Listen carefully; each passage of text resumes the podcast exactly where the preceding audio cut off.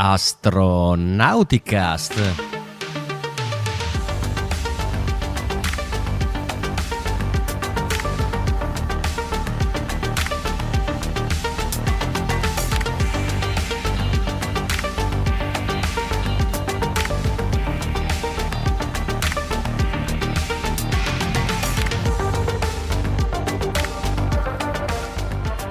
Astronauticast, puntata numero dieci della stagione sedici.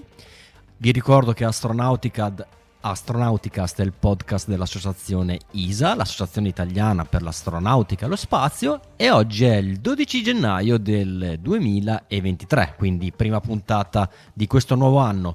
Vi ricordo che in questo momento sulla I S S i Solar Alpha Rotary Joint, che non sono altro di quei grossi motori che mettono in rotazione i pannelli fotovoltaici, sono in modalità auto-tracking, che è quella che normalmente usa se non ci sono delle anom- delle anomalie, delle, delle, delle navette in arrivo, insomma delle altre cose. Vi invito a interagire con noi attraverso eh, le, le chat che utilizzate eh, con i social che ci state guardando, quindi se ci state guardando con YouTube utilizzate la chat di YouTube, se state guardando su Facebook quella di Facebook e così via. Noi abbiamo questo bellissimo stream di vostri messaggi, magari qualcuno diamo, lo mettiamo in evidenza e rispondiamo alle vostre domande. E potete anche mandare un, un tweet su, su Twitter utilizzando l'hashtag Astronauticast, che tanto Vero non lo legge in questo momento perché è in diretta. Ho detto Vero perché siamo in una puntata in configurazione Orion, quindi con quattro persone. Cominciamo allora proprio da Verona. Vi saluta Veronica da Verona e vi auguro un buon anno. Poi dalla Germania, precisamente dai dintorni di Darmstadt, vi saluta Marco Zambianchi, emerito. E per finire il giro andiamo ad Arezzo. Da Raffaele, buonasera e buon anno a tutti, buon duemilaventitré.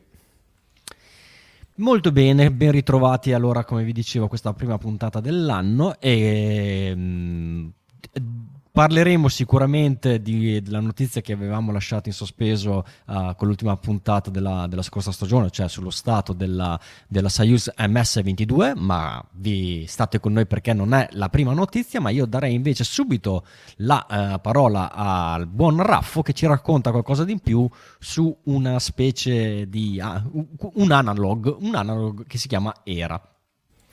Un analog che si chiama HERA, HERA non il braccio robotico ma HERA con l'H, H E R A, che significa... Mm. Uh, come, come Samantha con l'H, cioè anche HERA con l'H. C'è anche HERA con l'H, certo.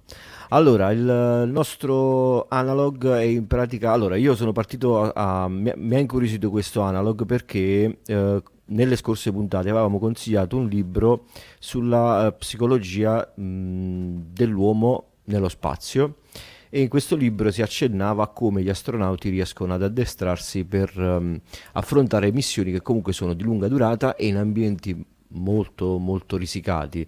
Eh, parliamo comunque di stazioni spaziali che hanno una metratura comunque, per quanto possa essere ampia, comunque fatta di un ambiente chiuso con aria riciclata, eh, risorse limitate. Sono comunque ambienti che anche nell'accesso stesso, cioè dalle navette ad, alla, alla stazione, eh, gli astronauti devono comunque passare in ambienti mh, uh, stretti e gli, devono essere addestrati a, ad affrontare questo tipo di situazioni, non solo fisicamente ma anche psicologicamente.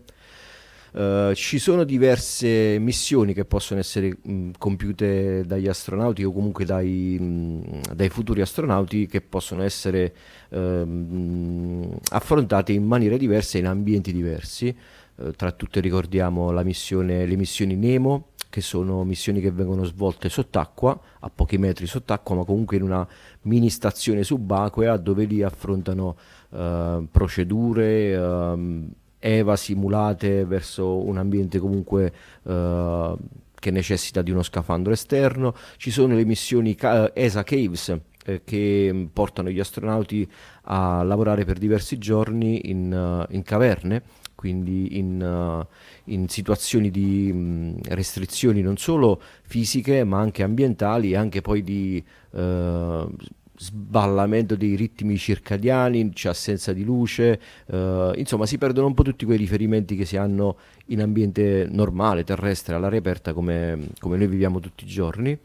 Eh, ERA, eh, è un, ERA, sì, ERA con l'H, è una delle missioni, una delle missioni, una delle, dei, degli ambienti che NASA eh, ha costruito per poter simulare questo tipo di Uh, di situazioni che gli astronauti vanno a affrontare uh, nelle loro missioni. A differenza di NEMO e Caves, ERA uh, ha un diverso approccio per quanto riguarda l'addestramento del, degli astronauti. Intanto non viene usato per addestrare gli astronauti stessi. Uh, dicevamo, NEMO e Caves vengono vissute e, mh, sono missioni che vengono eh, vissute dagli astronauti che poi andranno nello spazio.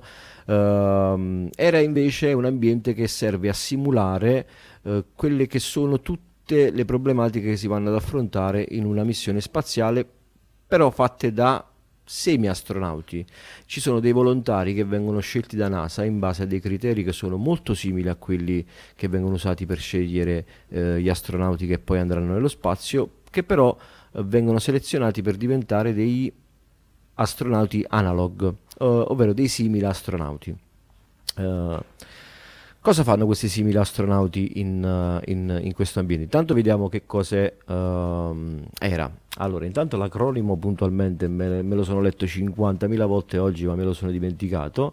ERA è uh, Human Exploration Research Analog, quindi H E R A, ed è questo uh, ambiente, in pratica una mini stazione, in questo caso terrestre, ma ipoteticamente uh, spaziale o comunque uh, extraterrestre, che volendo è anche molto simile a quella che abbiamo visto nei, nei, nei film di um, The Martian. Nel film The Martian è una stazione, una piccola stazione con un ingresso, uh, c'è, qui vediamo uno spaccato, c'è l'ingresso con un ambiente dove gli uh, astronauti, continuo, li chiamerò da ora in poi astronauti perché non mi viene un, un termine che possa essere parallelo ma diverso.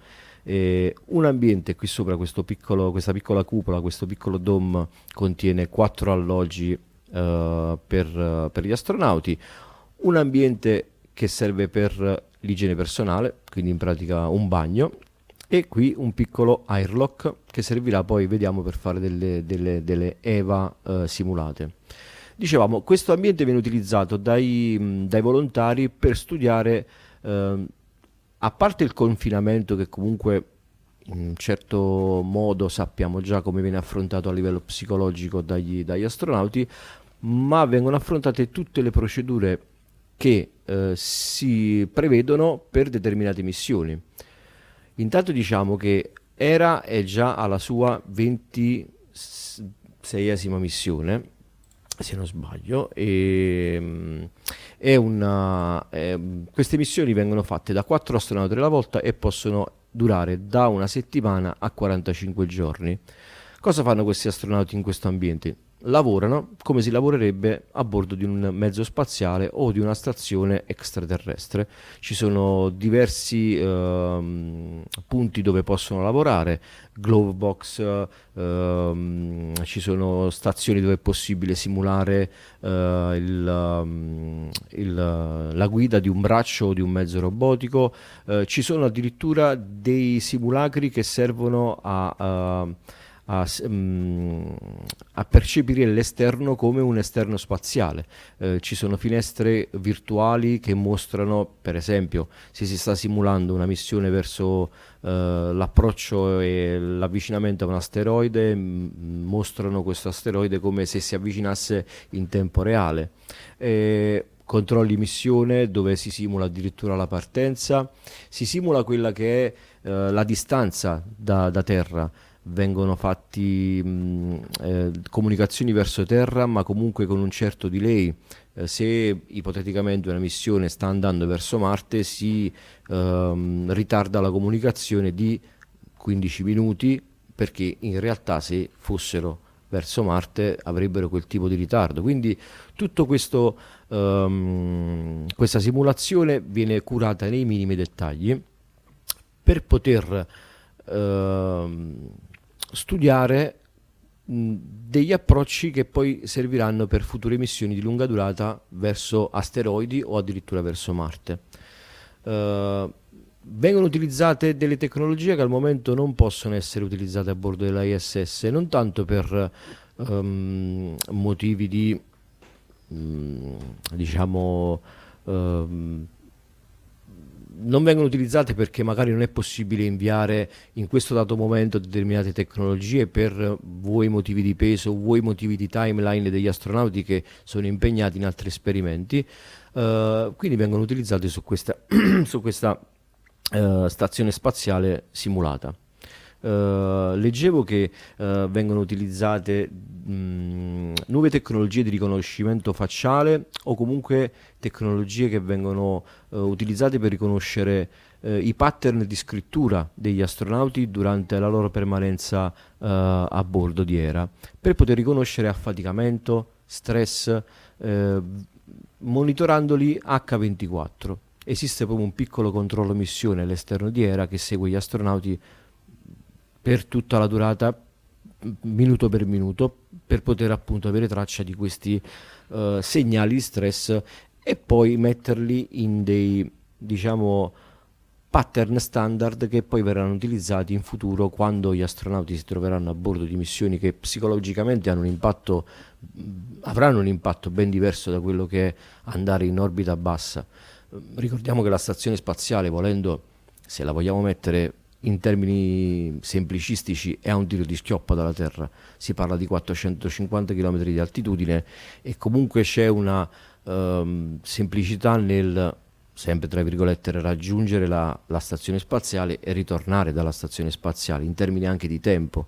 Uh, missioni che saranno verso asteroidi o comunque verso la Luna, il Lunar Gateway, o comunque verso Marte addirittura, avranno un impatto psicologico ben diverso da quello che è andare in orbita bassa sulla Stazione Spaziale Internazionale. E, mh, viene posta particolare attenzione anche a ridurre uh, tutto quello che è un'interferenza esterna dalla... Mh, Uh, dalla, da, dall'esperienza. Infatti questo simulatore è posto in un, in un, in un ambiente dove ci sono dei pannelli che vanno a, a, ad attutire ogni tipo di rumore che possa arrivare dall'esterno. Um, che ne so, c'è un, c'è un temporale all'esterno, i tuoni vengono attutiti, un aereo che passa è un rumore che va attutito. Uh, Ascoltavo eh, alcune interviste degli astronauti che sono stati eh, in missione in, questa, in, questo, in questo simulacro e dicevano che loro si calavano completamente in questo, in questo, in questo ruolo, tanto da magari qualche volta riuscivano a percepire il passaggio di un elicottero o il passaggio di un aereo. Per riuscire a calarsi comunque al cento per cento nella situazione, loro ci scherzavano dicendo: è stato l'impatto di un micrometeorite o è stato, che ne so, il vento di Marte che ci ha, ci ha soffiato sulla struttura. Quindi anche loro eh, si dedicano anima e corpo a questo tipo di simulazione per poter avere quanto più possibile una, un, un riscontro eh, simile a quello che può essere eh, una missione reale. Eh, mi ha affascinato anche perché comunque loro all'interno di questo, di questo, di questo ambiente eh, hanno eh, degli esperimenti da portare avanti nella loro timeline, eh, come crescere piante, allevare piccoli gamberetti, eh, fare comunque esperimenti su loro stessi come fanno gli astronauti veri eh, sulla, sulla I S S, prelievi di sangue, eh, addirittura hanno piccole sessioni eh, I V A simulate che vengono fatte tramite un Oculus Rift. Hanno un piccolo ambiente nell'airlock che è acchittato con un sistema di realtà virtuale dove loro hanno delle sessioni di, di riparazione o comunque di, di missioni all'esterno o della stazione o del pianeta dove si trovano virtualmente in quel momento, per poter immergersi completamente in questa, in questa realtà.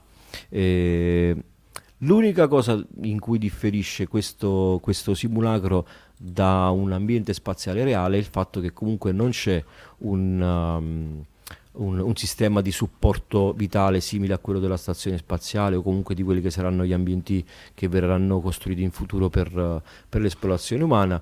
Uh, sono uh, comunque i, i, gli elementi che comunque servono alla vita all'interno della, della, di questa stazione vengono portati dall'esterno. Uh, sistema di raffreddamento per esempio non è autonomo come quello di una stazione spaziale, o comunque l'acqua non viene riciclata come all'interno di una stazione spaziale, ma comunque anche uh, per poter avere una, una, una simulazione più reale possibile c'è un pannello finto, ma che comunque riproduce un sistema di supporto vitale che loro Scramble hanno ogni tanto dei, eh, degli allarmi simulati per andare a riparare quel problema o eh, quella situazione di pericolo. E, è veramente stato interessante scoprire questo, questo, questo altro aspetto di simulazione eh, che oltre appunto a quelli che dicevamo prima, Nemo e, e Caves, che sembrano comunque più... non lo so, a me sembrano più reali quelli che non questo, che è più simile alla, alla, alla, alla, alla simulazione mh, del, del, degli ambienti spaziali. Questo veramente mi sembra quasi un film di fantascienza, insomma, r- pensare che ci sono quarantacinque per quarantacinque giorni delle persone richiuse in quell'ambiente che si immedesimano completamente in una, in una simulazione è, è veramente affascinante. Non so che tipo di differenza ci possa essere tra questa simulazione e quella che abbiamo visto in passato anche nel podcast eh, di Mars cinquecento. Eh, è stato intervistato qui da noi anche Diego Urbina, se non sbaglio, in passato. Forse lì si è avuta un approccio diverso, perché comunque si è trattato di cinquecento giorni di, di, di confinamento, e là forse sono stati un pochettino più elastici, immagino, rispetto a quella che qui sembra davvero una, una, una missione in tutto e per tutto costruita per poter essere portata avanti nei minimi dettagli. Eh, voi che ne pensate? Cioè, io ricordo molto bene eh, quando seguivamo Mars cinquecento, proprio perché avevamo avuto la fortuna anche di, di, di andare subito in contatto con Diego Urbina, che tra l'altro me, durante la missione ascoltava il podcast, e sì, sì, quindi per, per, chi non, per chi ci conosce da poco, eh, sono andato a vedere proprio adesso, eh, abbiamo seguito Mars cinquecento a cavallo della stagione quattro della stagione cinque, eh, chiaramente per cinquecento giorni eh, è stata eh, praticamente coperta da due, da due stagioni di Astronauticast, e come dice eh, come ci ha detto il Raffo, eh, eh, Diego ci ha fatto anche un'intervista, cioè nel senso noi abbiamo mandato un'intervista al centro controllo, che poi l'ha trasferita eh, così eh, virtualmente dentro all'ambiente di Mars cinquecento, e lui ha risposto alle nostre domande in differita, proprio esattamente come eh, potenzialmente potrebbe succedere con un equipaggio eh, lontano da Terra. Eh, però sì, eh, ma però è anche vero che negli anni di questi analog se ne inizia a sentire parlare sempre di più, e quindi sì, no, ma in effetti par- par- parlandone con te mi-, mi è venuto in mente che effettivamente cinquecento può essere un one shot, cioè nel senso la puoi fare una, due volte, mentre invece una situazione del genere con una missione che può andare da sette a quarantacinque giorni, da quello che ho sentito come massimo di estensione, può essere magari mirata a diversi aspetti con diverse situazioni, quindi può essere Un, un replicare o comunque un provare nuove, nuovi approcci a, a diversi problemi con intervalli di tempo più brevi. Leggevo quattro missioni all'anno, una ogni trimestre, quindi ci sta, insomma.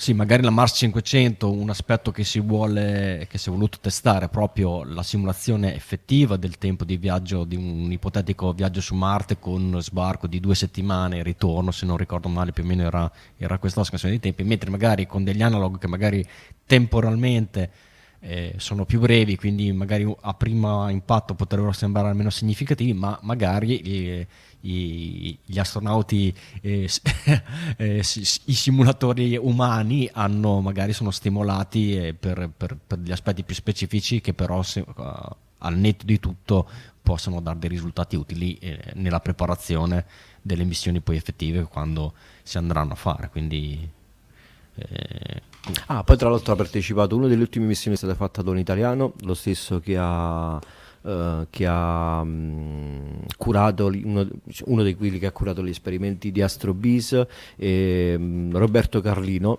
non il famoso immobiliare ma un altro Roberto Carlino, napoletano tra l'altro, e mi ha fatto piacere sapere non che non vendo una... sogni ma solidi analoghi, solide realtà. Eh, sì, è stato piacevole vedere che comunque ah, è possibile fare applicare la propria domanda come se si applicasse tranquillamente a tranquillamente come se uno volesse fare un'applicazione per, uh, per poter essere scelto come astronauta. È possibile uh, mandare il proprio curriculum o comunque la propria uh, volontà di adesione agli Analog, uh, sempre tramite il sito NASA. Se uno cerca ERA Analog uh, può, può inviare la propria candidatura per essere scelto, magari non si sa, perché poi La, la scelta dei, dei, degli astronauti che fanno Analog è comunque davvero tosta, quasi o comunque come se fosse davvero la scelta di un, di un astronauta reale, insomma, fisicamente perfetto, con determinate caratteristiche eh, di curriculum, di studi, insomma, è, è seria la cosa.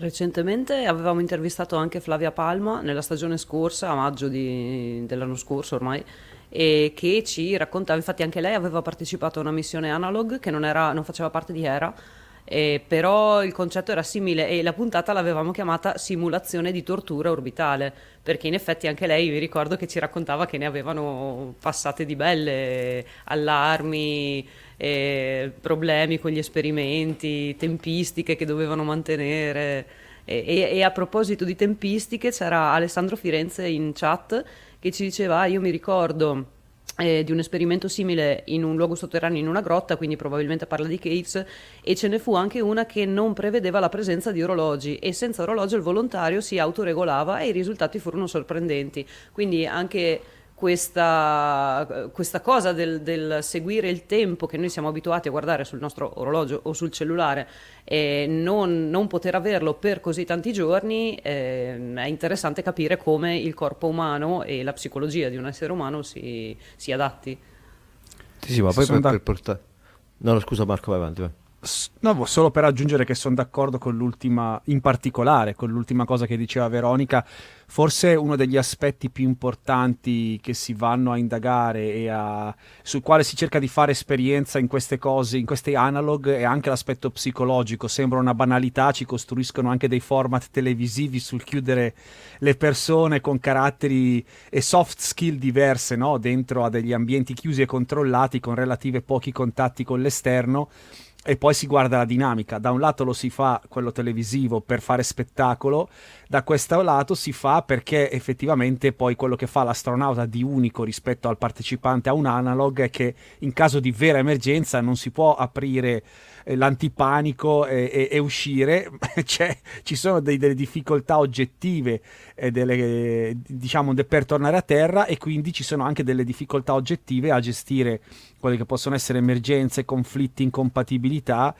Ci sono degli input importanti secondo me dal punto di vista degli, degli psicologi, da chi, di chi prepara i mix di equipaggio, di chi prepara gli equipaggi ad affrontare comunque le situazioni di, chiamiamolo conflitto, ma non nel senso di lite, proprio dove, laddove le personalità, i, i nostri confini eh, si sfiorano, si frizionano e nascono appunto degli attriti che poi vanno in qualche modo smaltiti, vanno ricondotti positivamente, perché è importante anche per mantenere la concentrazione in un ambiente stressante, forse più o quantomeno allo stesso livello, a mio parere, della preparazione tecnica che può derivare dallo svolgimento di studi specifici, perché diciamo di bravi laureati o di persone molto esperte in branche specialistiche delle scienze se ne possono trovare davvero a migliaia, se non a centinaia di migliaia.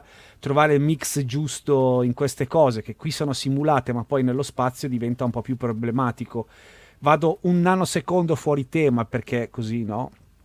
Per dire che questa è anche delle cose che più mi, mi incuriosisce del, delle missioni come quelle che eh, stanno, si stanno organizzando da parte dei nuovi astronauti privati, ehm, in particolare quella del programma in cui si svolgerà la prima attività extraveicolare condotta da privati, perché ehm, viene a mancare da un certo punto di vista la super selettività che viene, viene garantita dalle selezioni, diciamo, di NASA, di E S A, no? Dove sappiamo fanno domanda a centinaia di migliaia di, di candidati e poi si screma tantissimo. e, e invece si, diciamo, partecipa un po' chi ha i soldi per potersi pagare il biglietto e poi persone, sì, certo, no? Con un'esperienza rispettabile, ma non necessariamente questi super uomini o queste super donne, che è un po' quello che esce dalle selezioni durissime degli astronauti governativi. Sì, eh, l'ultima cosa che mi viene in mente per chiudere questo discorso è che eh, lo studio che viene fatto in, in ERA, o almeno comunque specifico nel caso di ERA, è non tanto sul, sul, sugli esperimenti, sulle procedure, sulle timeline, ma è proprio lo studio della personalità e delle persone messe in un ambiente ristretto. Lì si studiano i pattern che possono eh, essere in- identificativi di uno stress, addirittura espressioni fascia- facciali, eh, piccoli report che vengono fatti eh, in maniera scritta tramite email al controllo missione, vengono analizzati da un team di psicologi per poter essere poi in futuro essere riconosciuti. E ultima curiosità è che all'esterno, quando si entra al controllo missione, che è proprio lì vicino al mock-up che viene utilizzato per fare queste simulazioni, ci sono scritte dappertutto dove si intima a fare il silenzio più assoluto. Tutti quanti zitti zitti, hanno detto che i denti stanno, stanno su Marte, che ne so, stanno su Didymos. Beh, per simulare che con poca atmosfera il suono si propaga poco, mica per altro, insomma, o, o nessuna atmosfera se sono sulle... Vietato mangiare pesante nei dintorni di ieri, insomma. Eh, altro che... Bene, invece, tornando all'argomento, insomma, che ha tenuto più banco in questi giorni, anche perché eh, questo incidente, tra virgolette, questa, questa sì, questo, sì, un incidente di fatto, probabilmente è la, è la cosa più interessante dal punto di vista della, della, della gestione di, di, di, di una potenziale rottura di un componente critico di un, della, della I S S, qual è Eh, la Soyuz. Eh, insomma, ha tenuto banco, anche perché insomma eh, sul forum ci siamo sbizzarriti a fare ipotesi, a cercare di prevedere quello che succedeva, però proprio questa settimana è stata NASA ha fatto una conferenza stampa congiunta insieme ai delegati di Roscosmos per dirci che cosa hanno intenzione di fare per, insomma, uscire da questa impasse, da questa mancata, diciamo, eh, completa ridondanza di, di, di sicurezza a bordo della I S S. Marco, cosa, cosa ci racconti?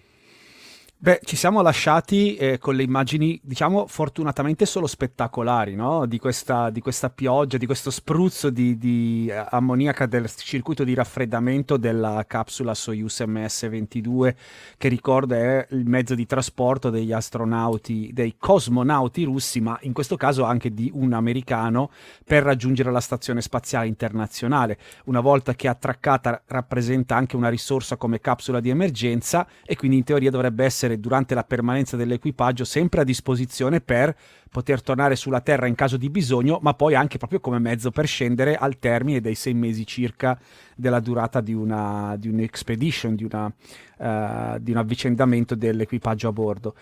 E il circuito che ha perso, sappiamo, è un circuito esterno e che garantisce però il raffreddamento del veicolo spaziale, ed è molto importante perché, se è vero che intuitivamente spesso si dice che nello spazio c'è freddissimo, si arriva nella zona, diciamo, attorno alla Terra anche a meno centoventi gradi centigradi sotto lo zero, non dobbiamo immaginare che sia o che questi meno centoventi abbiano la stessa efficacia nel raffreddare i veicoli rispetto a, a quello che sperimentiamo qui sulla Terra, perché mancando sostanzialmente atmosfera eh, i meccanismi per la dispersione del calore sono molto meno efficienti, e quindi, nonostante un freddo obiettivamente molto spinto, servono dei radiatori che sono varie volte più grandi di quello che avete nelle vostre autovetture, se avete il motore ancora un motore a, a combustione interna. Quindi era assolutamente importante mantenere il circuito in efficienza. Cosa è successo? Cosa abbiamo avuto come aggiornamento in questi giorni in cui ci siamo goduti panettone e, e bottiglie varie? Beh, che ehm, Roscosmos e NASA, in un clima di collaborazione veramente ottima, soprattutto visto il triste periodo dal punto di vista eh, geopolitico, hanno indagato, sono andati a utilizzare risorse come il braccio robotico ERA, che è di costruzione europea ma montato sul lato russo della stazione, ma anche Canadarm due, quello un po' più grande come dimensioni, di costruzione canadese ma montato normalmente sulla parte non russa della stazione, il cosiddetto segmento U S O S, per andare a avvicinarsi alla Soyuz e raccogliere immagini ravvicinate, perché c'era ovviamente la domanda di cosa avesse causato la perdita. Chiaramente c'era un tubo che era danneggiato, ma cosa lo avesse danneggiato, se un difetto di costruzione, di assemblaggio o, o qualcos'altro, era la domanda aperta, o almeno una delle domande aperte. Domanda che ha trovato risposta perché l'analisi delle immagini, che a oggi non credo siano leakate da nessuna parte, non ne ho viste nessuna a dire il vero, Um, sono, è stata la scoperta di un forellino praticato da un micrometeorite, e questa è una cosa che ci aiuta un po' a ragionare sulle energie in gioco quando parliamo di oggetti, di veicoli spaziali in orbita, perché è bastato un sassolino di circa un millimetro di diametro, ma che si muoveva alla velocità stimata di sette virgola uno chilometri al secondo, per creare un danno importante, perché dovete veramente essere sfortunati, perché uno di questi bruscolini, che di fatto con, circondano l'orbita bassa terrestre, andasse a colpire con tale precisione proprio un tubo del circuito di raffreddamento. Se guardate le immagini delle Soyuz, le fotografie della Soyuz, ma anche del, dei moduli esterni della stazione, sono ricoperti da coperture che hanno un'efficacia per il controllo termico, ma anche per l'assorbimento di urti di questi piccoli eh, detriti, eh, ed evitare quello che invece è successo, cioè che il destino abbia mirato con una grande precisione a questo tubo di raffreddamento, creando un forellino eh, con esiti spettacolari e sfortunati. Ecco, quando parliamo di energie in gioco, sono sette virgola uno chilometri al secondo, sono settemilacento metri, che è circa nove volte eh, più veloce di un proiettile di fucile. E quindi immaginate quanta energia ci può essere in un oggetto così piccolo. Se visitate ESOC nell'ufficio del, dei detriti spaziali, dove fanno in questo momento calcoli, stanno imparando a fare i calcoli che fa il NORAD, hanno messo a, alla vetrina una bella piastra d'alluminio colpita da una biglia minuscola messa lì accanto per fare vedere, sparata però a velocità orbitale, c'è un cratere che lascia, lascia a bocca aperta. Quindi l'energia por- trasportata anche da oggetti così piccoli, ma che si muovono a queste grandi velocità, rende del tutto credibile che un oggetto così minuto potesse fare questo tipo di danno. E quindi la domanda successiva è stata accura- acclarato che non si è trattato di un problema di assemblaggio che avrebbe in qualche modo squalificato la capsula all'istante per, per un qualsiasi tipo di utilizzo. Che cosa si fa? Come si valuta il da farsi? Beh, si è andato a vedere cosa è in grado di fare la capsula senza il raffreddamento, e di fatto si è scoperto, dopo un lungo tira e molla di elucubrazioni, che il vero fattore che subisce il danno grosso dalla mancanza di raffreddamento in una fase di rientro siamo noi esseri umani, è il nostro corpo, il corpo dei cosmonauti, degli occupanti della navetta, che, al contrario dell'elettronica e dell'hardware in generale di bordo, farebbe una grande fatica a sopportare i livelli di umidità e di temperatura, magari non elevatissimi, al di sotto dei quaranta gradi, ma con un'umidità vicina al cento per cento, e queste sono condizioni che di fatto impediscono la sudorazione. Giustamente si diceva anche sul forum, anche indossando una tuta spaziale, poi quel calore che la tuta in qualche modo ti dovrebbe portare via va scaricato da qualche parte. Questa qualche parte dovrebbe proprio essere quel circuito di raffreddamento che abbiamo detto è fuori gioco.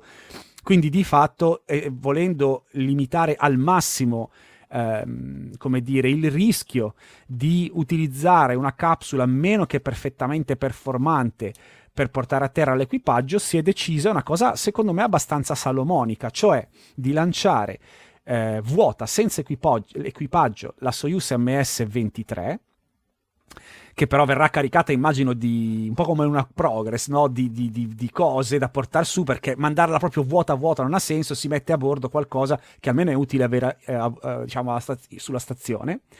Attraccherà alla, alla stazione questa emme esse ventitré, che diventerà di fatto la nuova capsula da utilizzare per il trio di astronauti e cosmonauti che dovevano imbarcarsi sulla emme esse ventidue, e dopo alcuni giorni di permanenza la emme esse ventidue sarà caricata di ulteriori esperimenti che si vuole eh, sono esauriti e quindi vanno riportati a terra, e altri oggetti che si vogliono riportare a terra. La si sgancerà dalla stazione e rientrerà a sua volta vuota in autonomia, dopo che però si è fatto un trasferimento importante, cioè che si smontano i sedili eh, che sono su misura eh, sui corpi degli astronauti della eh, M S ventidue, e li si mette dentro, li si monta dentro la M S ventitré. Di fatto è come se voi eh, appunto aveste uno di quei sedili sportivi fatti su misura per la vostra auto, cambiate macchina, il sedile vi è costato un occhio nella testa, quello lì ve lo smontate e ve lo infilate dentro la macchina nuova.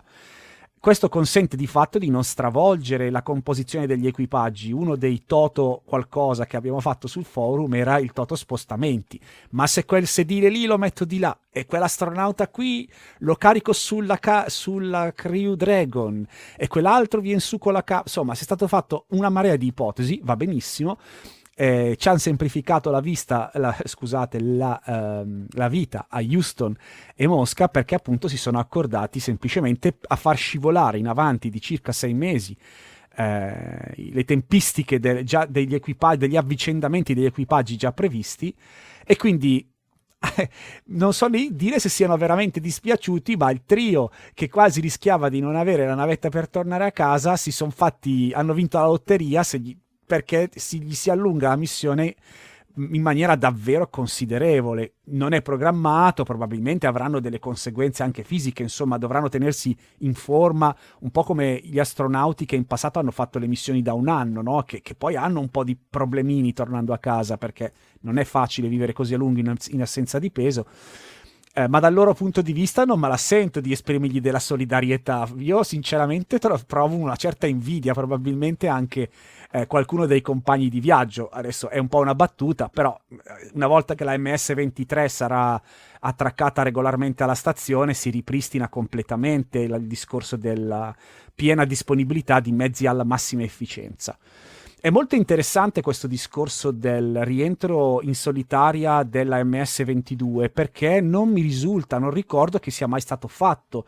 Uh, tra l'altro le Progress non rientrano perché bruciano in atmosfera, quindi sarebbe forse una delle prime volte, se non la prima. Adesso sapete che poi si dice è la prima volta, poi controlli, c'è stato qualcosa che non ricordo perché... in realtà no, già Veronica. In conferenza Marco, ecco, parlavano Roscosmos diceva anche lui era un po' con le pinze, però era abbastanza sicuro che fosse la prima volta. E allora, se lo era Krikalev, a proposito non ho fatto nomi, ma eh, questa decisione non è stata presa così di soppiatto, adesso ne parliamo un attimo, ma eh, una Soyuz che rientra senza astronauti in controllo è quindi tecnicamente possibile, ma probab- probabilmente diciamo così non è mai stato fatto, è stato fatto pochissimo, e quindi è interessante di per sé. Come diceva Riccardo, è interessante il fatto che sia un incidente fortunatamente senza danni a persone, solo danni a cose, e movimenta un po' la routine a cui ormai siamo abituati. È interessante anche questa fase finale perché abbiamo un rientro che non è certamente quello solito.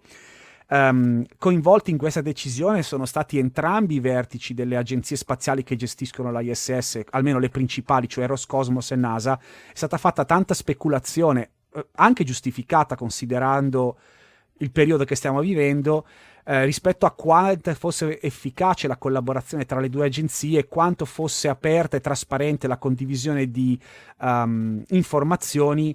Lavorando nel settore spaziale, eh, la sensazione mia, ma anche di addetti ai lavori che sono nel programma spaziale che abbiamo sul forum, che gestiscono direttamente le vicende a bordo della stazione, è che da parte di Roscosmos, contrariamente a quello che vediamo in altre parti del mondo, c'è sempre stata una grande e aperta collaborazione senza mh, omissione di informazioni o, o eh, come dire sugarcoating, mi viene in inglese, senza addolcire o in qualche modo alterare la realtà dei fatti per nascondere più o meno delle responsabilità.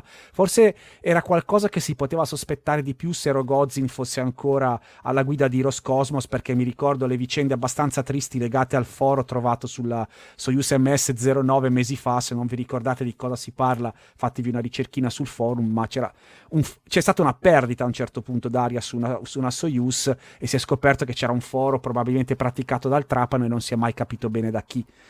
Eh, Dai, qui Marco, mi sembrano già... un po'... Eh? Già, scusami, già il fatto vai, vai. che nella conferenza ci fossero stati eh, vertici di NASA e di Roscosmos insieme e i russi avessero parlato in inglese, io non ho ricordi che sia successo, cioè mh, mi, è, mi, ha, mi ha colpito questa cosa. Parlavano in inglese, parlavano con la stessa ehm, eh, come dire, naturalezza, onestà, ecco, eh, questa era la mia sensazione, e di una conferenza NASA normale, eh, standard, quindi non ho sentito nella voce de, de, del russo, adesso non so se era Krikalev, dicevi? Sì, eh, era Sergei Krikalev, che okay. è da un po' responsabile del corpo degli astronauti, diciamo, non che ha anche una grandissima esperienza, ha volato, è stato dimenticato sulla Mir, se non ricordo male, a suo tempo, eh, quando è caduta l'Unione Sovietica. Comunque, scusa Veronica, dicevi? Niente, dicevo che non ho sentito ehm, un tono in qualche modo incerto, non ho sentito scu- no, non scuse, ma non, non ho sentito quei toni che puoi magari portare a pensare che... che, ho, che... ho avuto la stessa sensazione, cioè eh. due persone della stessa agenzia spaziale, esatto. la, stessa, la stessa impressione anche io. Du- due membri che... dello stesso team sostanzialmente che, che condividono le cose. E Tant'è infatti è stato un bel messaggio questo, no? Penso, un bel modo di vedere che almeno lì ancora le cose funzionano in maniera razionale, ecco. E anche nelle risposte si integravano a vicenda, cioè prima rispondeva Krikalev, poi eh, NASA, e poi di nuovo aggiungeva qualcosa Krikalev, ma come se stessero proprio creando un discorso che non, non, non, non si erano messi d'accordo, ecco, per farlo. Mi è piaciuta veramente questa conferenza. Due puntualizzazioni, cioè facendo i nomi facciamoli bene. Da parte di NASA c'era Joel Montalbano, che è il, diciamo, il responsabile delle operazioni sulla I S S da parte NASA, e c'era Sergei Krikalev, diciamo suo equivalente per la parte russa. Come dicevi tu Veronica, la, la conferenza stampa è poi stata fatta in maniera unitaria, così come sono state fatte in maniera unitaria eh, diciamo le valutazioni, anche se chiaramente gli esperti sono russi trattandosi di un mezzo russo, ma NASA si è fidata tranquillamente. E, e la cosa più importante è appunto quella di avere deciso anche di mandar su una navetta eh, nuova, di fatto due mesi solo, tra virgolette, dopo l'incidente. È stato anche un po' fortunato che la M S ventitré fosse già in fase avanzata di preparazione, e quindi il quindici dicembre c'è stata la perdita, il venti dicembre è previsto il decollo della eh, Soyuz M S ventitré, vedremo poi, ma di solito i russi sono precisi perché sono meno eh, sensibili febbraio, alle questioni. Il venti febbraio, febbraio scusami, sì. scusami, grazie Ricky. Sono meno sensibili alle questioni meteo, no? Rispetto a, ai lanci, diciamo, tra virgolette occidentali. E alla fine di febbraio, quindi una settimana, dieci giorni dopo l'arrivo della M S ventitré, si andrà a distaccare la M S ventidue per questo rientro particolare di cui abbiamo parlato. Vedo in chat, ma è una domanda che è stata fatta e discussa molto bene sul forum, eh, anzi devo dire a proposito che, a parte l'articolo ottimo di Vincenzo Chicchi su Astronauti News che parla proprio di questo aggiornamento, la discussione legata a questo evento è una delle più belle, ricche e partecipate degli ultimi mesi sul forum. In questo senso vi, ve ne consiglio la lettura, perché ci sono approfondimenti non scontati anche da esperti direttamente impiegati nel settore, quindi è veramente una di quelle cose dalla cui lettura si imparano un po' di cose. Um, appunto a fine febbraio rientra la, la, la M S ventidue, e si è analizzato però in questo, in questo topic anche il discorso di una possibile riparazione, perché in questo intervallo, cioè da oggi al venti di febbraio, in cui di fatto c'è solo la M S ventidue, se dovesse succedere qualcosa, che si fa? Perché i numeri di sedili a bordo della stazione sono sufficienti, ma non c'è la navicella di scorta, eh, o, si sta, o si scende con la Soyuz ventidue o con la Crew Dragon, ma non ce n'è una di scorta in questo momento, e quindi beh, chiaramente l'idea è che nonostante tutto sia possibile effettuare un, ri- un rientro di emergenza con tempistiche più estremamente più ridotte rispetto a quelle di un normale ritorno. Parliamo di una riduzione dalle sei sette ore normalmente impiegate per un ritorno nominale a, non lo so, decine di minuti, un'ora, non lo so, proprio per quel fattore di subire molto calore ad alta, eh, mo, scusate, un calore importante ad alta eh, livello di umidità, che è, è difficile da sopravvivere, ecco.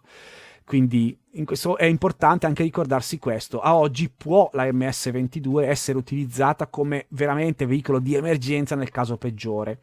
Semplicemente si preferisce non usarla quando si ha una scelta alternativa, e questa alternativa ci viene data. La riparazione non è possibile perché il, il radiatore eh, per varie ragioni. Diciamo che le principali è la posizione del radiatore, che rende veramente complicato l'accesso da parte di un astronauta che dovrebbe avere una procedura pronta per fare la riparazione fatta bene, gli strumenti adatti.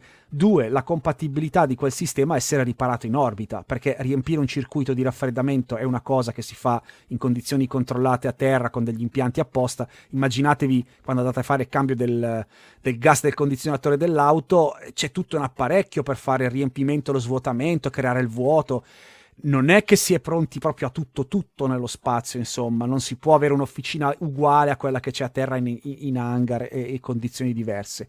Quindi c'è una limitazione tecnica e questo, questo circuito non è più, uh, non è più non è riparabile.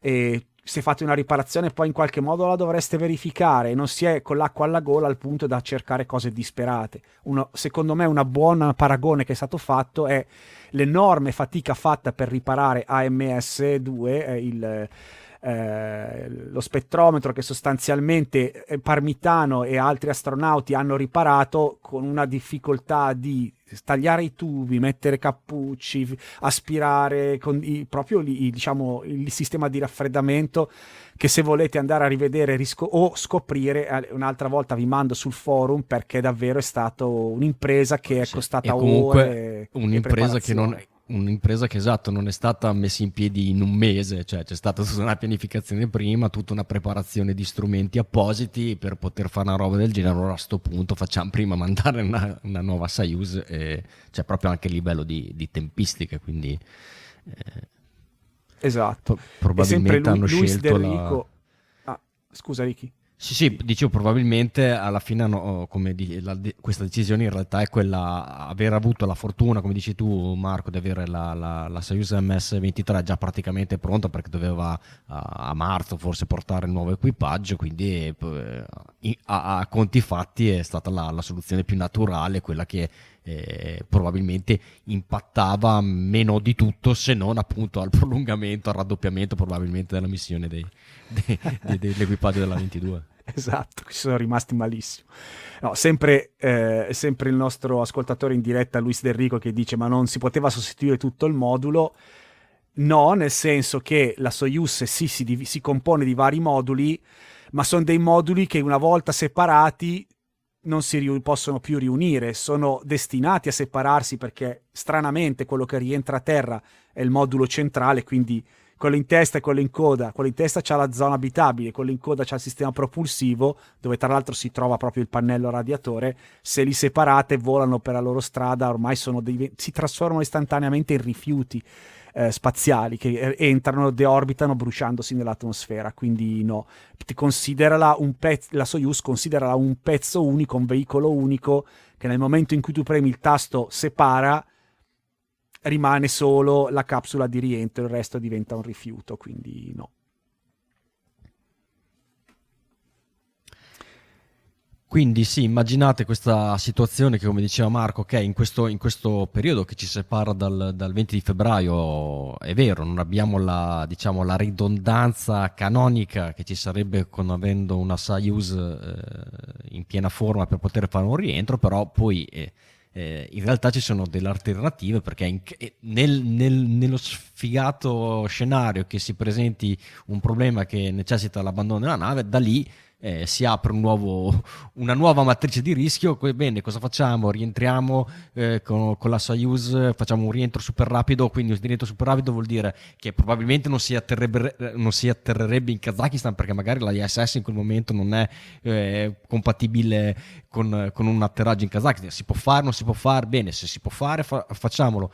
Eh, sub- riusciamo a supportare tre astronauti? Eh, no, magari mettiamocene due, met- mettiamone uno su-, su una Dragon, però cioè, stiamo parlando di scenari veramente veramente sfortunati, che allora cavolo, se diventa una questione di vita o di morte, allora ci possiamo de- decidere di prendere questo rischio, ma eh, è veramente altamente improbabile, e chi ha fatto i conti ha detto ok, eh, è, più, è, è molto più tranquillo aspettare che arrivi una, una nuova Soyuz, e, ma cioè e se impatta un altro micrometeorite sulla, sulla I S S, speriamo magari che si possa isolare il modulo e non dover abbandonare la stazione spaziale in fretta e furia. Poi chiaro, Eh, ho visto santini, ho visto madonne, esatto. Però un cornetto no, i, Svezda è pieno di santini e madonne di... eh, mandiamo un cornetto, cornetto napoletano su sta benedetta ci... Soyuz, che ne dici, Raffaele? Aspetta che ne mando uno.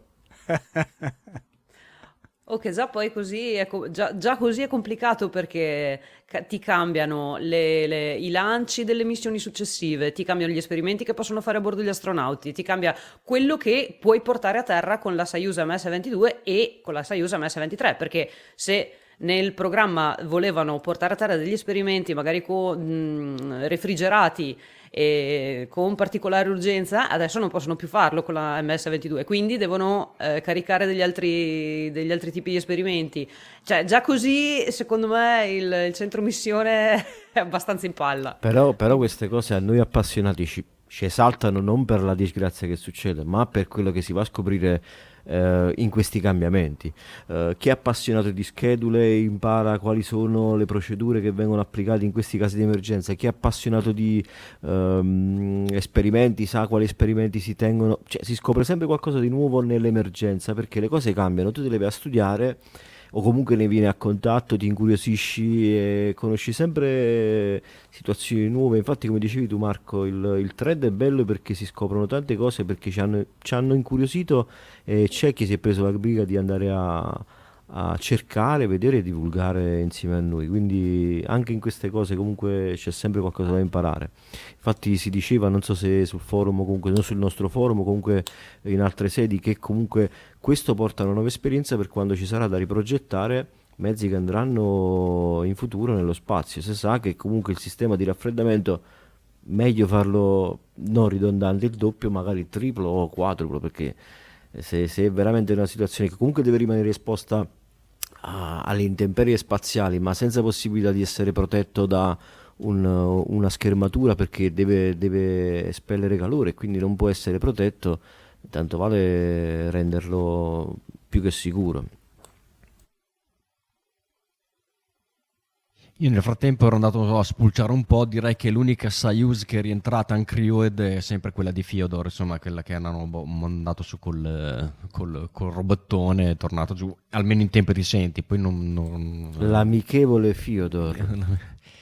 Quindi comunque sì, è una cosa che potenzialmente è stata fatta, poi la, la Soyuz va da sola, quindi mi sento di dire che cioè, comunque è un profilo, questo qua scelto della, della, della Soyuz eh, senza equipaggio, che non dovrebbe eh, destare particolari problemi, come non dovrebbe essere un problema lo scambio di seggiolini, perché eh, anche in passato abbiamo visto equipaggi che magari con un membro che passava da una Soyuz all'altra per quelle famose missioni taxi in cui magari c'è il turista che sale, che saliva su una Soyuz, si prendeva il sedile, lo scambiava e lo portava su un altro.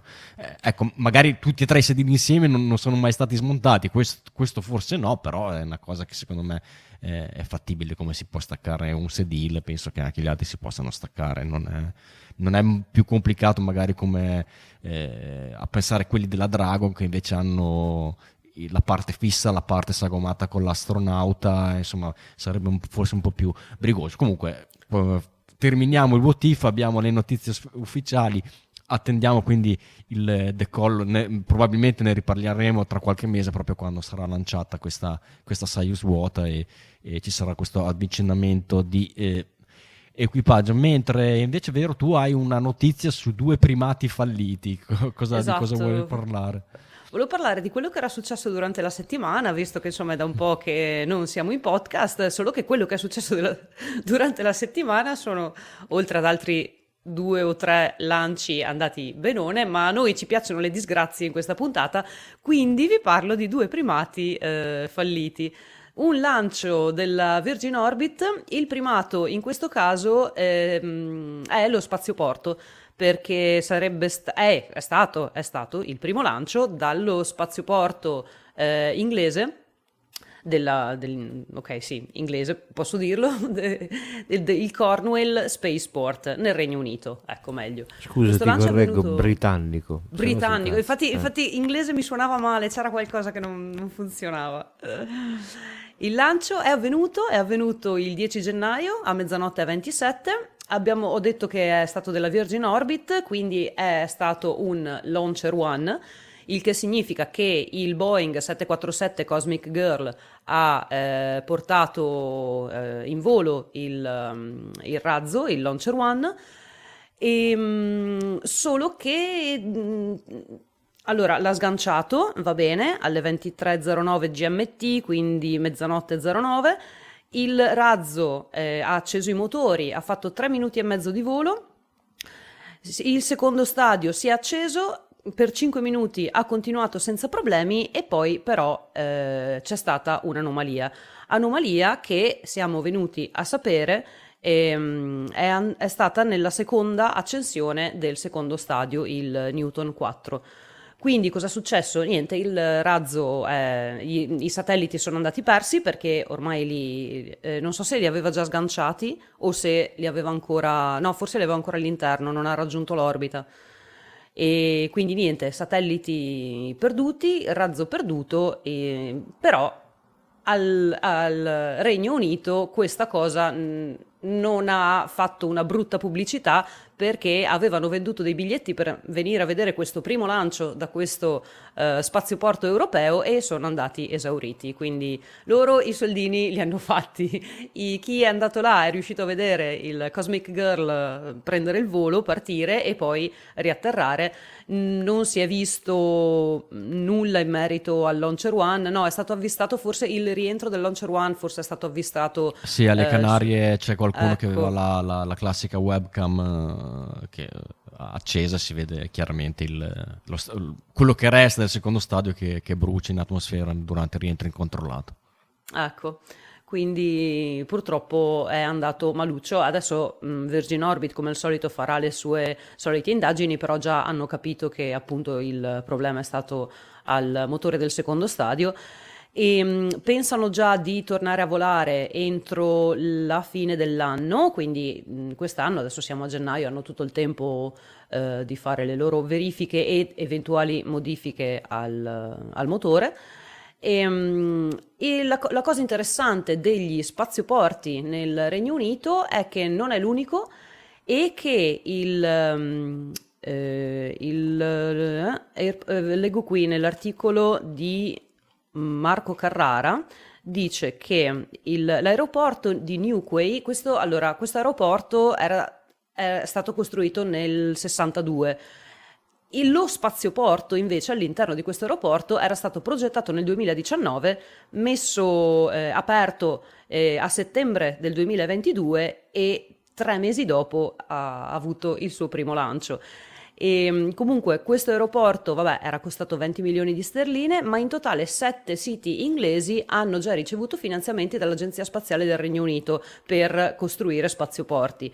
Altri due siti sono attualmente nelle fasi finali dei preparativi per un, la- un lancio spaziale e, e sono lo Space Hub Sutherland nel nord della Scozia, che, di cui abbiamo sentito parlare recentemente, e eh, il Saxaworth Spaceport sulle isole Shetland al largo della costa scozzese. Io questo non, non, non l'ho ancora sentito nominare, quindi non so eh, chi si avvalerà, si avvalerà sì, di questo spazioporto, però entrambi questi eh, spazioporti effettueranno lanci verticali, quindi non sarà la Virgin Orbit, non sarà il Cosmic Girl. Eh, un altro aneddoto su questo lancio: si chiamava Start Me Up, il nome di questo lancio, ed è riferimento ad una canzone dei Rolling Stone, gruppo eh, del Regno Unito che si è formato nel millenovecentosessantadue, quindi lo stesso anno in cui è stato costruito l'aeroporto eh, di Newport. Peccato che Start Me Up, sì, però non è andato bene. Mi stavo lancio... informando su una cosa, scusami Veronica, sì? Visto che siamo in Inghilterra, i bookmakers hanno fatto scommesse su... su tutto, su Virgin, no, su, su SpaceX, sul, sul, sul, sull'inno nazionale durante i lanci di SpaceX, su, su chi era la prima cas- quale, fosse, quale sarebbe stata la prima capsula ad andare in orbita fra Orion e, e su, su, invece su questo non hanno fatto nulla. Probabile che alla prossima magari qualche scommessa ce, ce la piazzano, insomma. Incredibile, forse non erano ancora pronti. È probabile, sì, secondo me alla prossima ci mettono qualcosa. Sì. L'altro lancio che purtroppo non è andato bene è un lancio che leggevamo in agenda da settembre, ottobre, continuavamo a portarcelo avanti di settimana in settimana, ed è, parlo dell'R S uno. L'R S uno è un, un, è un, è un primato perché è, è stato il suo primo lancio, ed è un razzo della A B L Space System, che è una compagnia americana, californiana, privata. E di, di particolare questa azienda ha che utilizza per costruire questo R S uno macchina a controllo numerico e stampanti tre D, che adesso vanno un sacco di moda per le, per, per le piccole aziende produ, produttrici di, di piccoli razzi. Il lancio è avvenuto, è avvenuto mercoledì undici gennaio dallo spazioporto de, dell'Alaska, il Pacific Spaceport, solo che poco dopo il decollo Eh, tutti e nove i motori del primo stadio, allora ha due stadi, eh, i motori sono sempre quelli, sono sempre gli E due sia per il primo stadio che per il secondo stadio. Il primo stadio ha nove motori e il secondo stadio ne ha uno. Tutti e nove quelli del primo stadio si sono spenti contemporaneamente. Non ha raggiunto l'orbita, anzi è caduto distruttivamente sul pad, distruttivamente nel senso che si è distrutto lui e ha distrutto, ha, ha fatto gravi danni al pad. Nessun ferito, non è successo niente alle persone, insomma, che eh, erano eventualmente nella zona, mh, tutto bene, tutto bene tranne per il razzo che, e, e lo spazioporto. Quindi in questo caso, che c'è anche lo spazioporto danneggiato, dovremmo probabilmente aspettare diverso tempo. È un peccato perché da, da questo spazioporto non partono solo gli R S uno, adesso non ricordo, ma partono anche diversi razzi ehm, che conosciamo, insomma, più, che lanciano più spesso. Ecco, questi sono i due primati falliti della settimana. Bene, bene, a questo punto abbiamo già passato abbondantemente la, la, la, la, la concettualità, perché siamo già un'ora di trasmissione, quindi io già eh, molto rapidamente eh, vi ricordo che tutti, tutto quello che vi raccontiamo eh, ci viene eh, spesso imbeccato e spesso ispirato dai nostri articolisti, perché l'associazione I S A non è solo noi quattro, cinque, sei persone che fanno il podcast di tanto in tanto, ma c'è anche un nutrito eh, gruppo di articolisti che quotidianamente seleziona le notizie più interessanti, decide de quali, eh, di quali fare un articolo e dopodiché lo pubblica su Astronauti News. Quindi ringraziamo gli articolisti, ringraziamo voi tutti che ci seguite, ma che soprattutto ci commentate sui, vostri, sui nostri vari social di riferimento. Grazie, continuate a farlo, mettetevi in follow su Twitter all'account Astronauticast se non l'avete ancora fatto, ma soprattutto, indipendentemente dal social network che utilizzate per seguirci, condivideteci, perché è la cosa che, che a noi interessa di più, è quella di diffondere il nostro verbo, insomma, della nostra uh, cosiddetta esposizione accidentale all'astronautica, nel senso che se voi mh, trovate interessante quello che vi diciamo, potete condividere il nostro contenuto dicendo: ah, guarda, guarda questi ragazzi come raccontano queste cose, sono bravi, eh, seguiteli. Oppure eh, insomma mh, interagite anche sul forum astronautico, che come Marco ci ricordava raccontando la sua notizia, questo mese è stato molto attivo nel thread che era dedicato alla Soyuz M S ventidue, ma non solo, ma in particolare a quello. Infine, se siete eh, particolarmente generosi e volete fare qualcosa di più eh, che la semplice condivisione, perché no, avete la possibilità di donarci eh, qualche euro per sostenere le nostre spese vive dell'associazione, quindi l'hosting. Eh, giusto l'altro, giusto ieri abbiamo fatto il primo direttivo del duemilaventitré, abbiamo dovuto sostenere delle, delle spese per commercialisti, per regolarizzare la nostra struttura societaria, eh, insomma, per tenere aggiornate le nostre attrezzature per il podcast, eccetera. Se voi andate sul sito w w w punto isa punto it slash sostienici potete fare una donazione libera eh, per tenerci, eh, per, per dimostrarci il vostro apprezzamento anche dal punto di vista economico. Non è assolutamente obbligatorio, però chiaramente noi accettiamo queste donazioni volentieri, e in particolare se donate più di diciotto euro riceverete anche a casa la tessera associativa tessera associativa, che è stata eh, proprio discusso il tema, di quale tema, quale, quale immagini sarà eh, sulla nuova tessera associativa. È stato deciso proprio ieri nel direttivo, tempo una settimana, eh, direi che prepar- la prepareremo per la stampa, poi eh, gradualmente la eh, spediremo eh, a tutti quelli che ci hanno sostenuto. Quella che sto mostrando in, in somma impressione è quella di eh, quest'anno. Marco ci sta facendo invece vedere la sua, forse prima avevi la, la sua personale, ma eh, c'è chi le colleziona, quindi preparatevi alla prossima eh, tessera.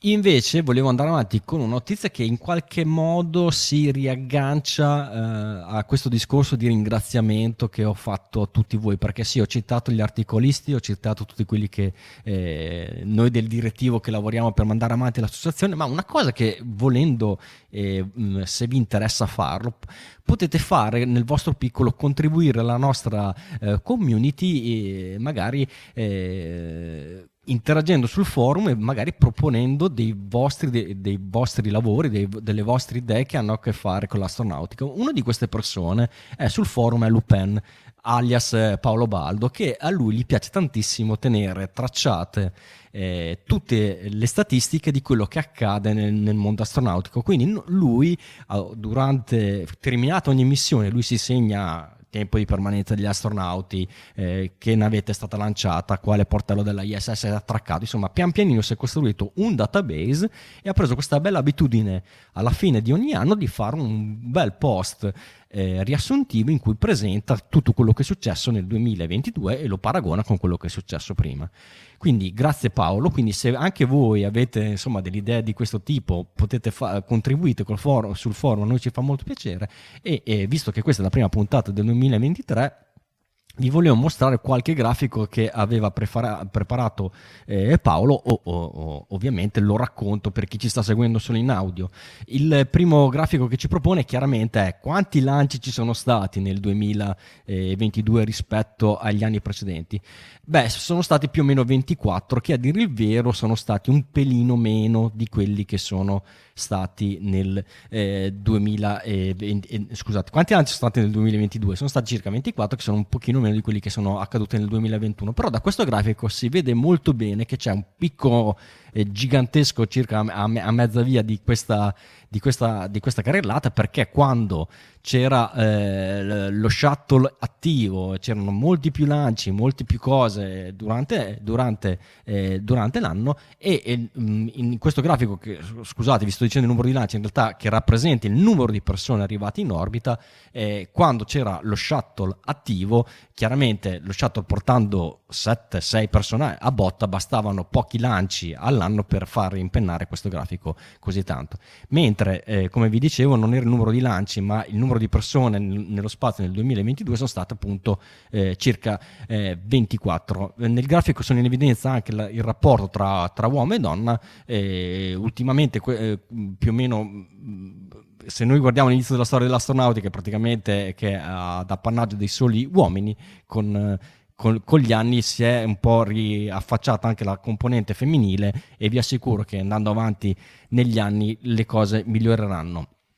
Questa è la seconda slide invece che vi dicevo per, il, per quanto riguarda il numero di lanci per anno eh, suddivisi per il eh, per come si dice per na- la nazionalità che ha, ha lanciato con equipaggio.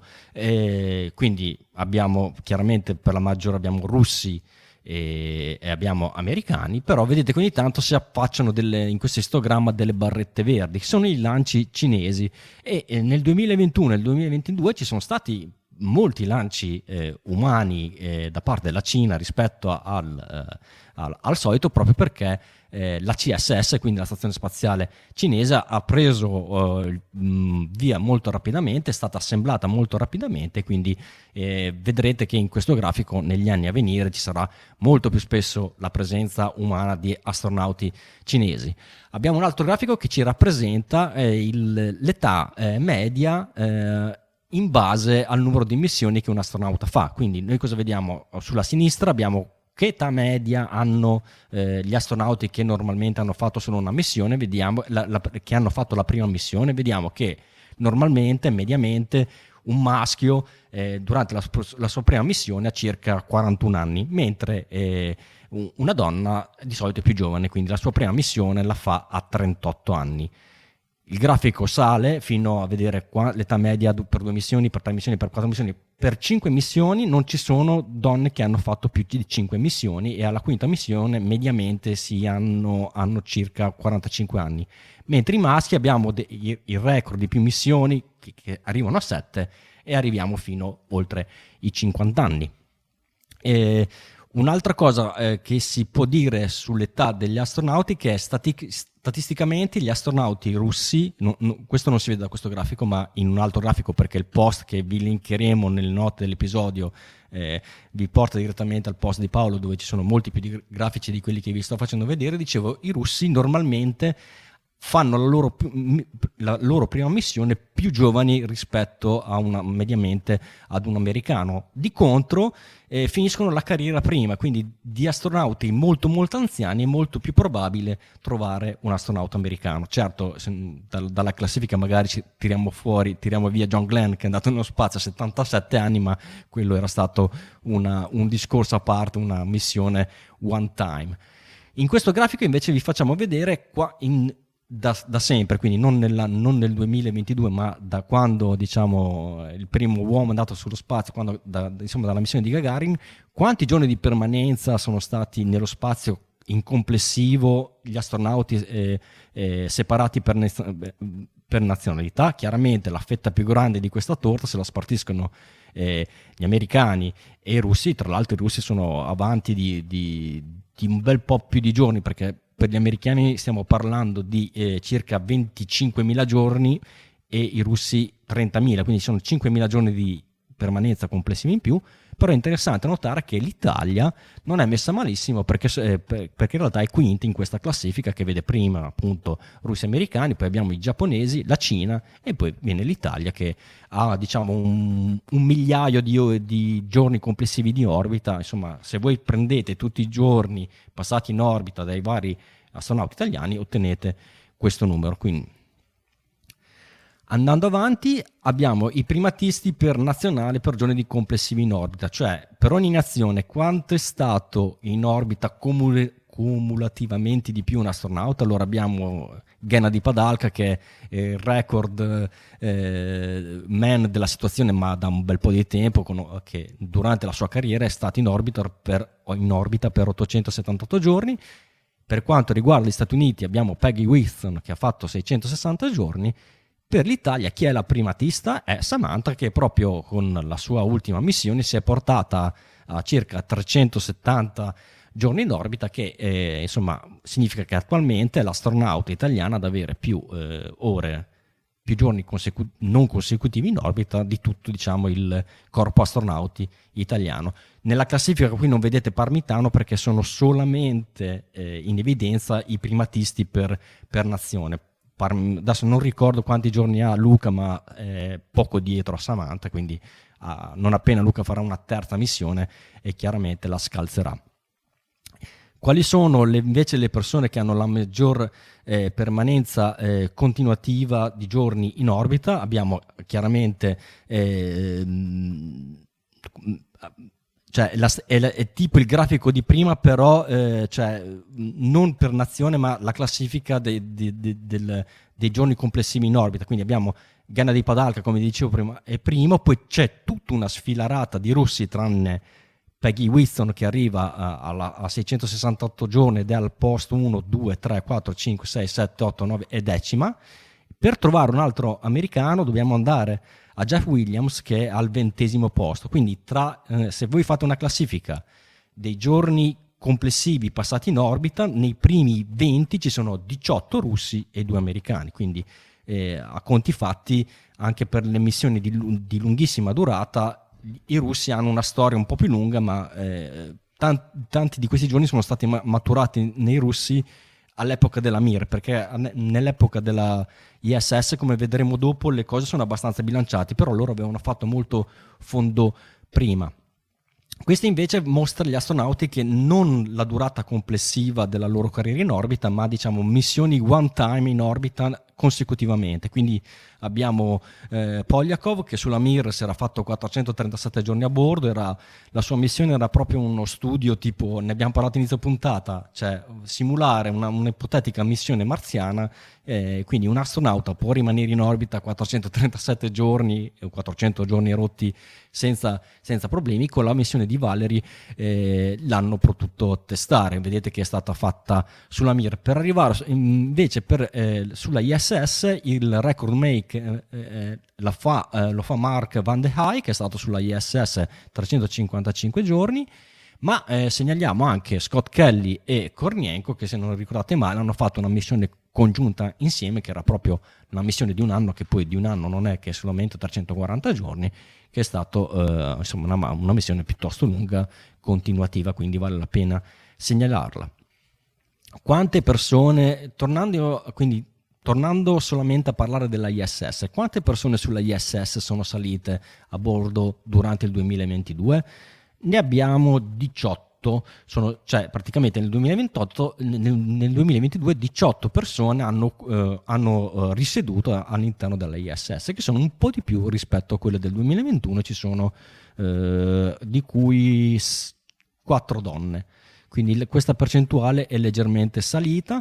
Eh, anche qui la cosa interessante da vedere è che tra, dal duemilasei al duemilaundici abbiamo un forte picco di eh, residenti sulla I S S, in concomitanza degli anni di costruzione della I S S, quando arrivava lo shuttle che si portava con sé un sacco di persone, quindi in quegli anni c'erano dei periodi in cui la I S S era veramente piena di persone. Adesso diciamo l'equipaggio standard della I S S è sette persone, quando c'era lo shuttle probabilmente facevi sei più sette, quindi andavi a tredici persone a bordo contemporaneamente, non per un, un lungo periodo, ma per, pochi, per un paio di settimane normalmente. Ma se noi andiamo a fare il conteggio di persone a bordo della I S S troviamo questo picco. Le I V A eh, nel duemilaventidue sono state eh, dodici, un pochino meno rispetto a quelle della, della, de, de, dell'anno precedente, però da questo grafico do, eh, ancora notiamo due cose: il solito picco di I V A tra il duemilasei e il duemilaundici sulla I S S. È chiaro, la I S S in quel periodo stava, eh, sta, era in costruzione, quindi ci sono un sacco di I V A fatte da americani per eh, assemblare la I S S.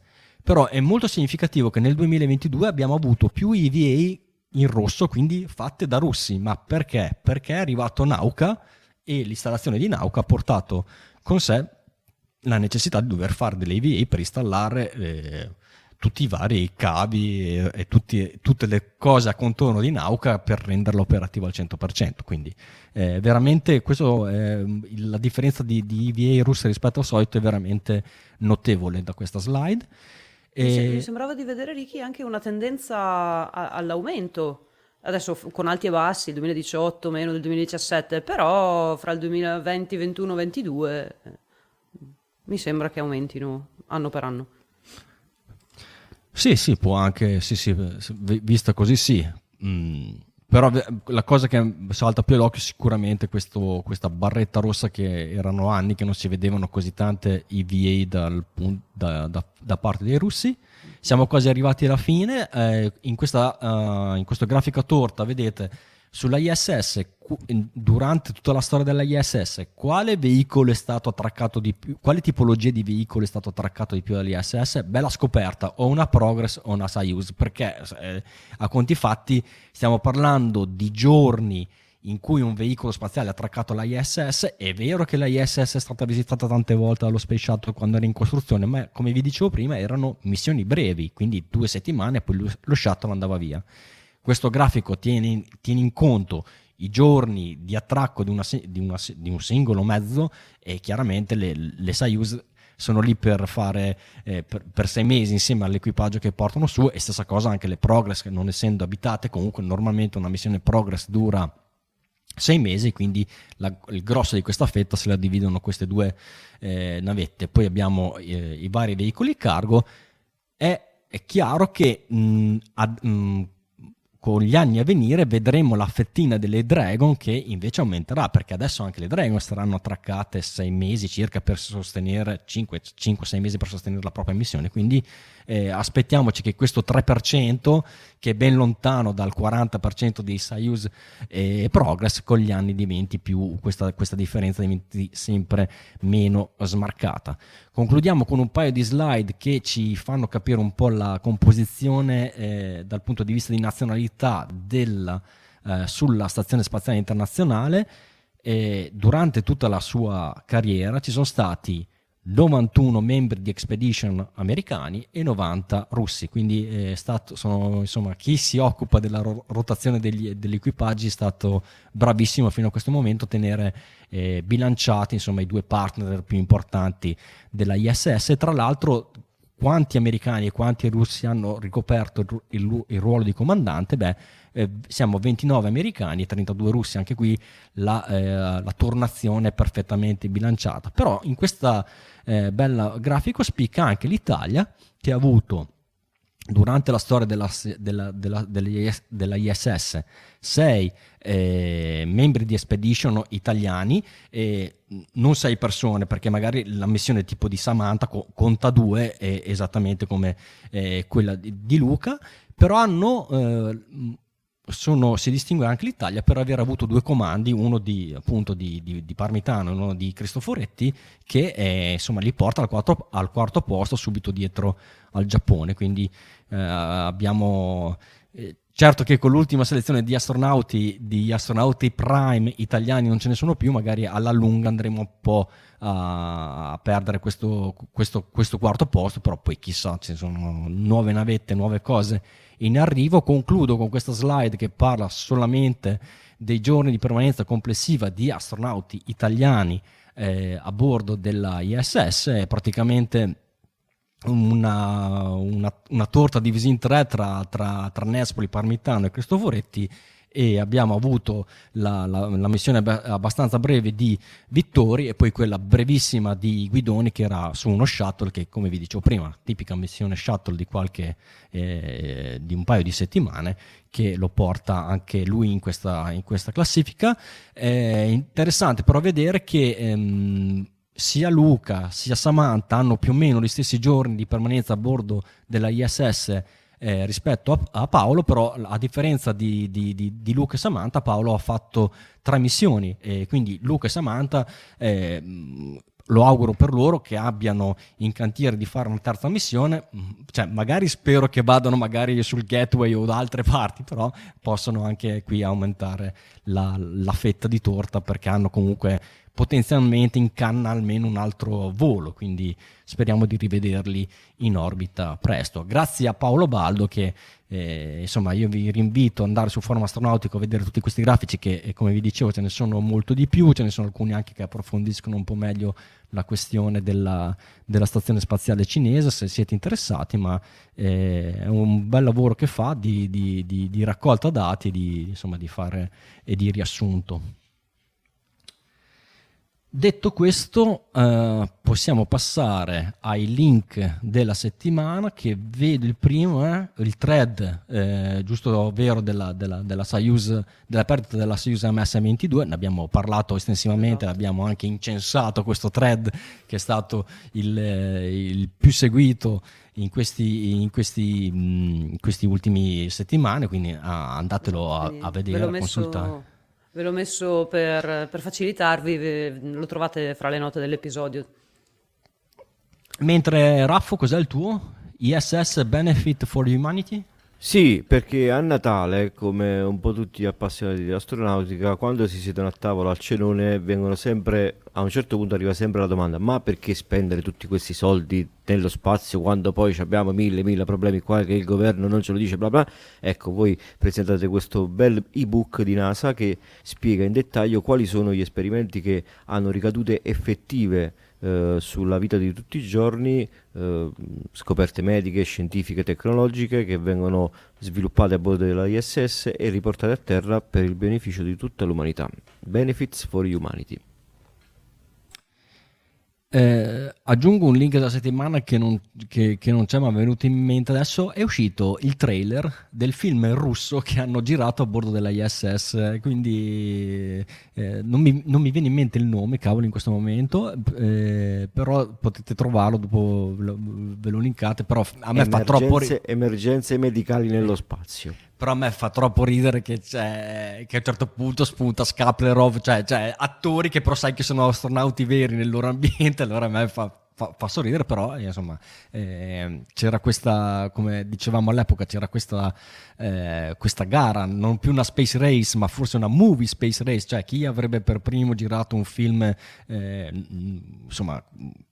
un film de- delle riprese a bordo dell'I S S ce ne sono già state chiaramente, però non una missione specifica per portare un'attrice e un regista a bordo dell'I S S per fare delle sequenze di un film a zero G reali. Eh, c'era sempre in lizza anche Tom Cruise all'epoca per poter andare a girare un suo film, eh, è ancora in lizza questa cosa per poterla, per poterla fare, però è stato di fatto bruciato sul tempo dai russi per... Eh, staremo poi a vedere il risultato finale, però il trailer è molto, molto carino, vi, vi consiglio di andarlo a vedere, me lo metto sulle note dell'episodio.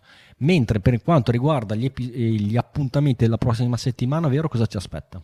Allora, ci aspettano diversi lanci di lunga marcia e eh, Falcon nove. Per esempio, domani, venerdì tredici gennaio, alle otto e un quarto di mattina abbiamo il lancio di un lunga marcia due F con carico utile sconosciuto. E poi alla sera invece, se siete in zona Cantalupa in provincia di Torino, i Marco Bruno, il nostro eh, no, non è questa, è un'altra conferenza, la dottoressa Liliana Ravagnolo di Altec terrà una conferenza che si chiama La conquista della Luna, storia delle missioni umane verso il nostro satellite e una previsione di quello che verrà. E, um, sull'agenda trovate anche il link eh, al forum dove tro- vedete la locandina e quindi vedete bene il, la zona insomma in cui è. Comunque è a Cantalupa, in via Monastero uno, in provincia di Torino, ed è una conferenza ehm, a cura del circolo Pinerolese Astrofili Polaris. Poi sabato abbiamo il lancio di un Falcon Heavy, Eh, quello che doveva essere lanciato qualche giorno fa alle ventitré e cinquantuno, attualmente è, quindi è fissato a sabato, con un satellite um, governativo, l'U S S F eh, sessantasette. Speriamo che lancino di sabato sera, così è anche facile da guardare e poi andare subito a nanna. Domenica abbiamo un altro lancio di un lunga marcia, questa volta un due D, da Taiwan, sempre con carico utile sconosciuto, perché lo sappiamo che i cinesi sono fatti così. E sempre domenica abbiamo un Falcon nove, un Starlink gruppo due quattro, che tra l'altro doveva essere lanciato questa settimana, ma um, sembra che abbia avuto... Ah, no, eh, SpaceX ha dovuto fare una verifica sul motore di, di questo Falcon. Quindi, però, insomma, niente di grave, perché a quanto pare eh, lanciano domenica o sono in procinto di lanciare. Quindi questa settimana, oltre ai due lanci falliti, sembra ci sia stato... Questa settimana per via di motori non è andata benissimo. Eh. E alle diciassette e diciotto, questo, domenica quindici gennaio. Andando, scusate, alla settimana prossima, abbiamo un lancio di un altro Falcon nove, però siamo già a mercoledì diciotto, perché lunedì e martedì non abbiamo lanci al momento, a meno che non posticipino quelli che abbiamo letto prima. Um, un Falcon nove con il satellite G P S tre, questo mercoledì diciotto gennaio alle tredici. Mentre alla sera c'è un contatto ARIS, però un contatto ARIS, vediamo, con la Escola Secondaria della Goa alle Azzorre, ed è un telebridge via eh, India Kilo uno Sierra Lima Delta, quindi questo è ascoltabile eh, dall'Italia. Però è un telebridge, sì, no, quindi è visibile dall'Italia sicuramente sul sito eh, internet che poi eh, metterò anche qui in agenda, alle diciotto e trentadue. Andiamo a giovedì diciannove, in cui ci siamo noi, Astronauticast Live, per la prossima puntata. Tra l'altro il contatto ARIS col telebridge di K uno S L D eh, mi fa anche venire in mente che la I S S proprio eh, dalla prossima settimana conti- tornerà ad essere visibile alla sera, quindi se non avete avuto l'occasione ultimamente di vederla eh, tornerà visibile e magari data anche un'occhiata alla stazione spaziale cinese che eh, nel periodo, diciamo, delle feste di Capodanno eh, viaggiava almeno visivamente vicino alla I S S, quindi eh, qualcuno ha fatto anche la foto della, della doppia ah, traccia I S S-C S S mentre passavano in cielo eh, contemporaneamente. Ah, e qualcun altro si chiedeva tra l'altro se avessero potuto fare dei contatti via radio fra stazione spaziale cinese e I S S. È stato interessante che... quel thread. Sì, no, è stato, è stato un thread nato per un motivo così e poi è sfociato in questa cosa, è stato veramente carino quel thread. Peccato che i cinesi non hanno la radio a bordo, quindi ah, è stato bellissimo perché è stato giorni e giorni, eh, post, su po- no ma forse riescono per qualche minuto, fino a che arriva qualcuno che dice oh raga ma i cinesi non hanno la radio a bordo, ok, è morto tutto il thread. Detto questo, uh, siamo all'ora e mezza, quindi è tempo di tirare fuori le grid fin, come diciamo sempre. Noi di Astronauticast vi salutiamo, vi saluto in primis Riccardo Rossi che ha provato a condurre la puntata dall'Unione Terre d'Argine, con me c'era da Verona. Da Verona vi saluta Veronica. Da Arezzo. Ciao ciao da Raffaele. E da Darmstadt. Auf Wiedersehen da Darmstadt. Quindi ciao a tutti, grazie per averci seguiti a questa puntata, l'appuntamento come già anticipato da Vero è per la prossima settimana. Nel frattempo a tutti auguro una buona giornata, serata, pomeriggio, buon pomeriggio e ad Astra!